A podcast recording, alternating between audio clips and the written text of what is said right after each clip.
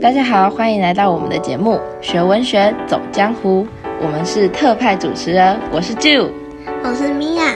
今天我们要介绍的主题是忧郁情绪以及心理假。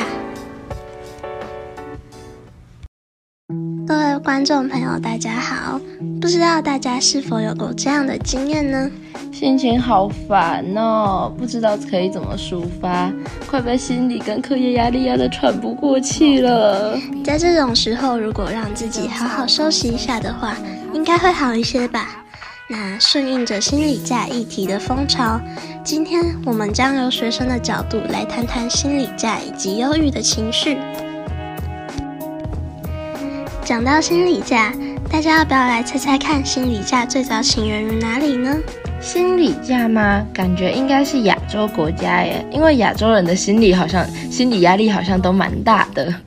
嗯，是日本吗？嗯，我们来公布正解吧，是美国哟。美国的奥勒冈州在二零一九年六月通过了心理健康假的法案。哇，原来是在二零一九年就已经通过了。那台湾呢？台湾也有实施心理假的相关政策吗？在国内的部分。中山大学在二零二一年率先创设了心理不适假的制度，而其他学校像是成大呀，或者是实践大学、台师大，也有陆续的跟进实施。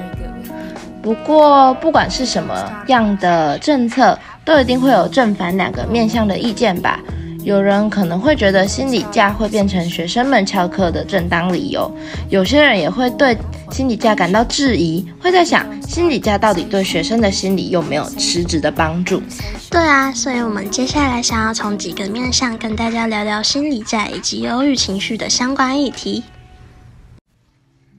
谈到心理假，我希望我们可以先从忧郁情绪以及忧郁病症来开始谈起。在过去，忧郁情绪常常被负面化。例如，在古代的时候，因为当时没有忧郁症的概念，所以呢，没有办法得到很好的照护。那有一些就是可能人啊，他展现一些他精神疾病的状态的时候，人家会把他当成妖怪。嗯，我觉得还蛮经典的例子，应该就是我们每年都会纪念的一位人物——屈原。谭建超在《历史课本没写出的隐情》一书中有提到。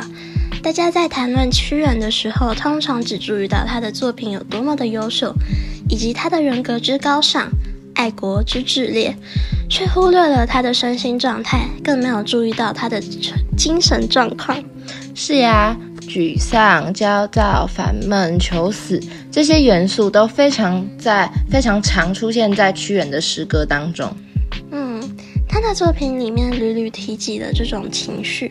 例如呢，他在《离骚》中有写到：“豚欲溢于岔齿兮，吾独穷困乎此时也。”以及在《怀沙》里说的：“郁结于枕兮，离泯而长橘。”抒发了他内心的忧愁郁结，可以看出他遭受忧患困穷多么的久。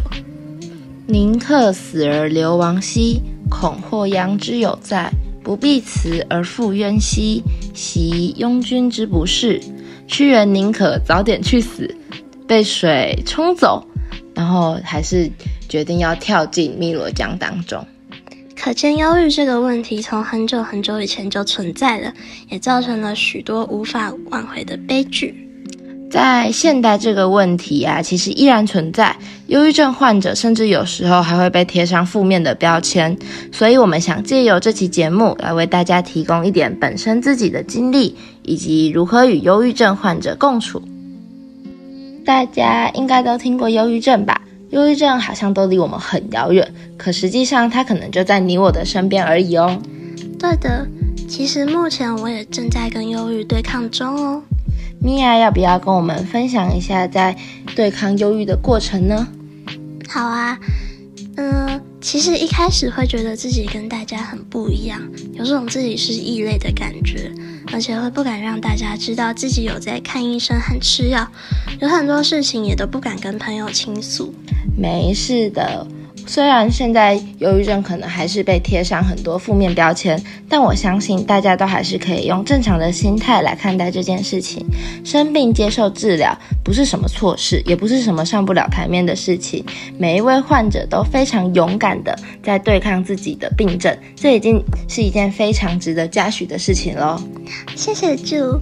嗯，听到这边的观众朋友们，如果你身边也有忧郁症的患者朋友的话，不妨在日常生活中多给予一些微微的关心。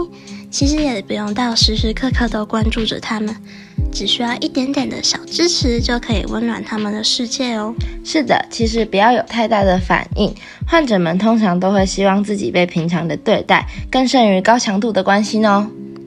虽然对抗病症的这条路真的非常的辛苦，像是我一开始在吃药的时候，其实那个药物的副作用是非常大的，每天都感觉头痛欲裂，头也非常的晕，甚至比较严重一点的时候，每天都在吐，吃完饭之后又会吐出来。